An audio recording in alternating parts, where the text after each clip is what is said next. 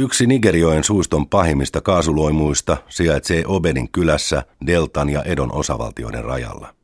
Siellä kaasuloimu on roihunut ja humissut yhtäjaksoisesti yli 30 vuoden ajan siitä asti, kun Shell aikoinaan sytytti sen. Maan uumenista porattavan raakaöljyn seassa olevaa kaasua poltetaan yli kahdella sadalla öljyn juoksutusasemalla eri puolilla Nigerioen suistoa. Kaasuloimut syytävät ilmakehään myrkyllisiä päästöjä vahingoittaen ympäristöä ja alueen ihmisiä. Maailmanlaajuisesti kaasuloimujen välityksellä ilmakehään pumpataan vuosittain yli 400 miljoonaa tonnia hiilidioksidia. Kaasun polton häpeällisessä maailmantilastossa Nigeria on tällä hetkellä toisella sijalla heti Venäjän jälkeen. Näin kirjoittaa nigerialainen ympäristönsuojelija Nimmo Bassi kirjassaan To Cook a Continent, vapaasti suomennettuna Kuinka saada maanosa kiehumaan. Kansainvälisen maan ystävät-järjestön entinen puheenjohtaja kuvailee kirjassaan Afrikan luonnonvarojen käyttöä ja tämän yhteiskunnallisia vaikutuksia siirtomaavaltaa edeltävältä ajalta nykypäivään asti. Bassi kertoo kirjansa aluksi kolme vuoden takaisesta matkastaan Obenin kylään yhdessä delegaation kanssa, jossa oli mukana hollantilainen kansanedustaja, Hollannin suurlähetystön diplomaatti sekä paikallisia ympäristöaktivisteja ja lehtimiehiä. Vierailun tarkoituksena oli tutustua yhteen Nigerian öljyntuotantoalueen suurimpiin kuuluvaan kaasuloimuun ja läheisen kylän asukkaiden kokemuksiin elämästä vuosikymmenien ajan yötä päivää roihuavan valtavan kaasuliekin läheisyydessä. Kyläläiset eivät olleet hyötyneet alueen öljynporauksesta lainkaan, vaan elivät hökkeleissä ilman sähköä, vailla minkäänlaisia hyvinvointipalveluja, yrittäen hankkia elantonsa kaasuloimon aiheuttamien myrkkypäästöjen köydyttämiltä peltotilkuilta. Monet ihmiset sairastivat alueella aiemmin harvinaisia sairauksia, kuten leukemiaa, astmaa ja kroonista keuhkoputken tulehdusta. Hollantilainen kansanedustaja oli hämmentynyt kaikesta näkemästään, sillä Obenin kylän tilanne ei vastannut lainkaan sitä, mitä Shellin tiedottajat olivat kertoneet ja näyttäneet hänelle yhtiön edellisinä päivinä järjestämällä omalla PR-kiertueella. Vierailu Obenin kylässä ei kuitenkaan päättynyt tapaamiseen kyläläisten kanssa. Kun vieraat olivat lähdössä pois, armeijan erikoisjoukkojen sotilaat piirittivät ryhmän auton, uhkasivat puhkaista auton renkaat ja pitivät vieraita vankinaan tuntien ajan pitkälle yöhön. Sotilaiden mukaan alueelle oli pääsy kielletty ilman erikoisjoukkojen komentajan myöntämää kirjallista lupaa. Nimmo Bassin mukaan kokemukset Obenin kylässä eivät ole mitenkään poikkeukselliset. Paikalliset asukkaat ja alueen ympäristötuhoja tarkkailevien järjestöjen edustajat joutuvat Nigerioen suistossa jatkuvasti sotilaiden mielivallan kohteiksi. Bassi toteaa, että paikallisten asukkaiden kohtalo on ollut itse asiassa samanlainen Afrikan luonnonvarojen teollisen hyödyntämisen alusta asti. Siirtomaavalloitusten tarkoituksena oli päästä käsiksi maanosan rikkauksiin. Valloitukset puolestaan edellyttivät olemassa olevien yhteiskuntien hajottamista uusiksi keinotekoisiksi alueiksi, joiden uusia johtajia lahjottiin ja lietsottiin taistelemaan toisiaan vastaan. Nimo Bassi kertoo Tinan louhinnasta ja kuljetuksesta markkinoille nykyisessä Nigeriassa ennen siirtomaavallan virallista alkamista, kun siirtomaiden politiikasta vastasivat emämaiden hallitusten valtuuttamat kauppakomppaniat. 1800- ja 1900-luvun vaihteessa 23 000 afrikkalaista määrättiin kantamaan vuosien ajan kaikkiaan tonneittain tinamalmia koreissa päidensä päällä yli 300 kilometrin matkan Josin alueen tinakaivoksilta Benuejoelle, mistä oli jokilaivoilla kulkuyhteys merisatamaan. Rautatie Josin tinakaivoksille valmistui vuonna 1912. Afrikan kolonisaatio voidaan ymmärtää ajanjaksona, jolloin eurooppalaiset valtiot ottivat itselleen ne tehtävät, jotka olivat aiemmin kuuluneet kaupallisille yrityksille, kuten esimerkiksi kuninkaalliselle Nigerin kauppakomppanialle, joka oli siihen asti hallinnut Nigerioin suistoaluetta.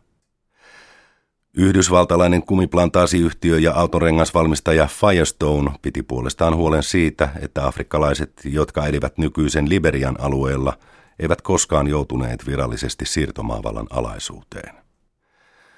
Eteläisessä Afrikassa siirtomaavallan saapuminen vapautti brittiläisen Etelä-Afrikan kauppakomppanian tämän aiemmin vastahakoisesti hoitamista poliittisista ja hallinnollisista velvoitteista. Yhtiöt saivat vastedes keskittyä luonnonvarojen hyväksikäyttöön siirtomaahallitusten tarjotessa suojelua ja tarpeellisia taustakulisseja hillitsemättömään voitonpyyntiin. Nigerialaisen ympäristöaktivisti Nimo Bassi mielestä siirtomaavallan alkuvuosilta perityt valtasuhteet ovat edelleen voimissaan siirtomaavallan jälkeisellä niin sanotun uuskolonialismin aikakaudella. Öljy- ja kaivosaloilla toimivat yhtiöt tietävät sen, että Afrikan maiden hallitukset ovat niistä täysin riippuvaisia saadakseen valuuttatuloja. Hallitukset ovat tämän vuoksi taipuvaisia suorastaan käsittämättömiin myönnytyksiin, kunhan ne saavat edes jotain tuloja omista luonnonvaroistaan. Esimerkiksi Tansaniassa uusi kaivoslaki määrää kultakaivosyhtiöt maksamaan tuotoistaan mitättömät 4 prosenttia Tansanian valtiolle. Uusi laki oli monien mielestä kuitenkin suuri parannus, sillä aiemmin kaivosyhtiöt maksoivat kullasta saamistaan tuotoista vain kolmen prosentin osingon Tansanian hallitukselle. Sen lisäksi, että yhtiöt keräävät jättimäisiä voittoja, ne voivat olla myös varmoja siitä, että hallitukset tekevät yhtiöiden etuja edistäviä päätöksiä, täysin riippumatta siitä, millaisia vaikutuksia näillä päätöksillä on kyseisten maiden kansalaisiin, joita hallitukset näennäisesti edustavat. Yli vuosisadan jatkuneesta keskeytymättömästä mineraalien ryöväyksestä huolimatta Afrikka on Nimo Bassi mukaan edelleen rikas maanosa. 75 prosenttia koko maailman platinasta, koboltista ja kromista löytyy Afrikan maiden maaperästä. Maailman kulta- ja timanttivarannoista noin puolet sijaitsee Afrikan maissa. Afrikan maaperässä on myös kolmasosa maailman bauksiitista alumiinin raaka-aineesta. Lisäksi Afrikassa on noin 10 prosenttia maailman öljyvarannoista. Suurin osa maanosan rautateistä, maanteistä ja satamista onkin rakennettu nimenomaan raaka-aineiden kuljetusta varten pois Afrikasta pohjoisen pallonpuoliskon jalostamoihin ja sikäläisen teollisuuden käyttöön, Nimo Bassi muistuttaa. Afrikan maiden itsenäiselle talouskehitykselle ei ole sen sijaan jätetty juuri mahdollisuuksia. Kehitysmaiden ylivelkaantuminen on ollut Nimo Bassi mukaan tehokas keino alistaa Afrikan maiden hallituksia – ja ylläpitää raaka-aineiden vientiä pohjoiseen. Afrikan kansakuntien vaikeroidessa velkataakan alla velanhoitokustannukset edellyttävät yhä enemmän ulkomaanvaluuttaa. Velan jäädessä edelleen maksamatta kansakunnat on pakotettu suostumaan luonnonvarojen rajattomaan riistoon tyydyttääkseen luotonantajiensa itsepintaisia vaatimuksia. Pyrkimykset pitää yllä raaka-aineiden tarjontaa ja samalla vapauttaa velalliset maat velkaloukusta – ovat päältäpäin katsottuna verrattavissa koiraan, joka ajaa takaa omaa häntäänsä. Tosiasiassa olisi kuitenkin osuvampaa puhua uudesta orjuuden muodosta, jossa orja tosin kuvittelee olevansa vapaa. Nigerialaisen ympäristöaktivistin Nimo Bassi mukaan suuri osa Afrikan maiden väkivaltaisista konflikteista on johtunut kamppailusta luonnonvarojen hallinnasta. Yleensä vieläpä niin, että länsimaiden intressit ovat olleet konfliktien taustalla. Kongon sodissa vuosituhannen vaihteessa kuoli pahimpien arvioiden mukaan yli viisi miljoonaa ihmistä. Kuitenkin sodan riehuessa pahimmillaan maan itäisestä kivun maakunnasta vietiin ulkomaille suuria määriä kultaa ja tantaliittia sodan osapuolina olleiden naapurimaiden Ruandan ja Ugandan kautta. Nimo Bassi mukaan brittiläis-eteläafrikkalaisen kaivosjätin Anglo-Americanin tiedetään palkanneen itäisen Kongon paikallisia sotaherroja suojelemaan kaivosoperaatioitaan. Yhdysvaltalainen monialayritys Bechtel puolestaan toimitti Ugandan ja Ruandan joukoille satelliittikarttoja ja yhtiön Kongon operaatioiden johtaja toimi Kongon edesmenneen presidentin Laurent Kabilan läheisenä neuvonantajana. Ugandan joukkojen rinnalla sotaan osallistuivat myös Yhdysvaltojen erikoisjoukot ja yhdysvaltalaisen turvayhtiön Military Professional Resourcesin palkkasotilaat. Kanadalainen kaivosyhtiö Barno puolestaan palkkasi Ruandan kansanmurhan taustalla olleiden äärihutujen aseellisen ryhmän vartioimaan kultakaivoksiaan. Mutta Nimo Bassi muistuttaa, että Afrikan maat menettävät rikkauksiaan myös rauhan aikana. Afrikan maissa öljyyhtiöt solmivat hallitusten kanssa yleensä yhteisyrityssopimuksia. Näiden sopimusten mukaan yhtiöt investoivat öljynporaukseen, laskuttavat tuotantokustannukset isäntämaan hallitukselle ja jakavat jäljelle jäävät voitot hallituksen kanssa. Usein yhtiöt kuitenkin ylihinnoittelevat tuotantokustannuksensa moninkertaisesti ja sisällyttävät tuotantokuluihin vaikkapa henkilökuntaravintoloiden hammastikkujen hinnan, Nimo Bassi kirjoittaa. Etenkin Nigeriassa toinen öljyalan aiheuttama keskeinen ongelma on se, että kun ulkomaiset öljyyhtiöt tekevät öljynporauksessa kaiken työn, niin maan hallituksen ja koko maan talouden kannalta katsottuna öljytulot ovat rahaa, joka tulee ikään kuin automaattisesti ilman, että sen eteen on tehty mitään varsinaisesti tuottavaa työtä. Halvat öljydollarit ajoivat meidät uskomaan, että raha ei ollut ongelma, vaan sen käyttäminen. Halvat öljydollarit muuttivat Nigerian politiikan taisteluksi valtion kassan hallinnasta ja johtivat julkisten varojen ja omaisuuksien massiiviseen siirtämiseen yksityiseen omistukseen. Tätä on ollut yksityistäminen Nigeriassa.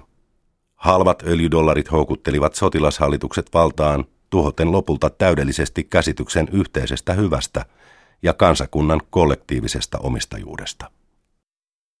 Nimmo Bassi toteaa, että muun maailman siirtyessä lähivuosikymmeninä yhä enemmän käyttämään uusiutuvaa energiaa, myös Nigerian tulisi varautua siihen, että raakaöljy ei voi enää jatkossa olla maan suurin tulonlähde. Bassi ehdottaa, että Nigeria ei enää myöntäisi uusia öljynetsintälupia, vaan käyttämättömät öljyvarat pidettäisiin maan alla ikään kuin säästössä. Olemassa olevia öljykenttiä voitaisiin edelleen hyödyntää, mutta ainoastaan kansainvälisesti hyväksyttyjen standardien mukaisesti ympäristöä tuhoamatta. Uusien öljykenttien käyttöönotosta luopuminen ei johtaisi itse asiassa kovinkaan suuriin tulomenetyksiin, etenkin jos arvioidut tulot suhteutetaan maan asukaslukuun. Nimo Bassin laskelman mukaan vuosittaiset tulot hallituksen kaavailemista uusista öljylähteistä olisivat asukasta kohti laskettuna 156 Yhdysvaltain dollaria, eli vajaa 120 euroa, varsin mitätön summa tällä tavoin ositettuna, etenkin ottaen huomioon öljyntuotannon mittavat haitat ympäristölle ja paikallisille asukkaille. Nimo Bassin mielestä öljyn jättäminen poraamatta olisi järkevää monestakin syystä. Ensinnäkin Nigeria omalta osaltaan hidastaisi ilmastonmuutosta. Öljyvuotojen ja kaasuloimojen määrä ei myöskään enää lisääntyisi. Vähitellen ihmisten elinympäristöt elpyisivät ja ihmisten terveydentila paranisi. Öljynetsintäoikeuksien jakamiseen ja öljytulojen käyttöön liittyvältä korruptiolta vältyttäisiin. Lisäksi öljyn tuotantoon liittyvät väkivaltaisuudet vähenisivät. Vuosikymmeniä jatkunut öljynporaus on tuonut Nigeriaan miljardeja dollareita, mutta tavalliselle kansalle se ei ole merkinnyt muuta kuin kurjuutta, niin Mobassi kirjoittaa. Nigeria oli rikkaampi silloin, kun maatalous oli vielä maan pääelinkeino. Raakaöljyn tuotanto toi mukanaan raakaa toimintaa yhteiskunnan kaikille osa-alueille. Meidän täytyy lopettaa vuosikymmeniä kestänyt riippuvuus öljytuloista, joka on turmellut kansallisen sielumme. Kansalaiset pitäisi saada uudelleen sitoutumaan kansakunnan rakentamiseen. Miettikääpä asiaa. Jos kaikki afrikkalaiset osallistuisivat kansallisen kukkaron täyttämiseen, tämä tekisi poliitikoille selväksi sen, että mikäli he väärinkäyttävät julkisia varoja, he todellakin varastavat kansalta, eivätkä vain näkymättömästä kasasta mustaa kultaa, timantteja tai kuparia.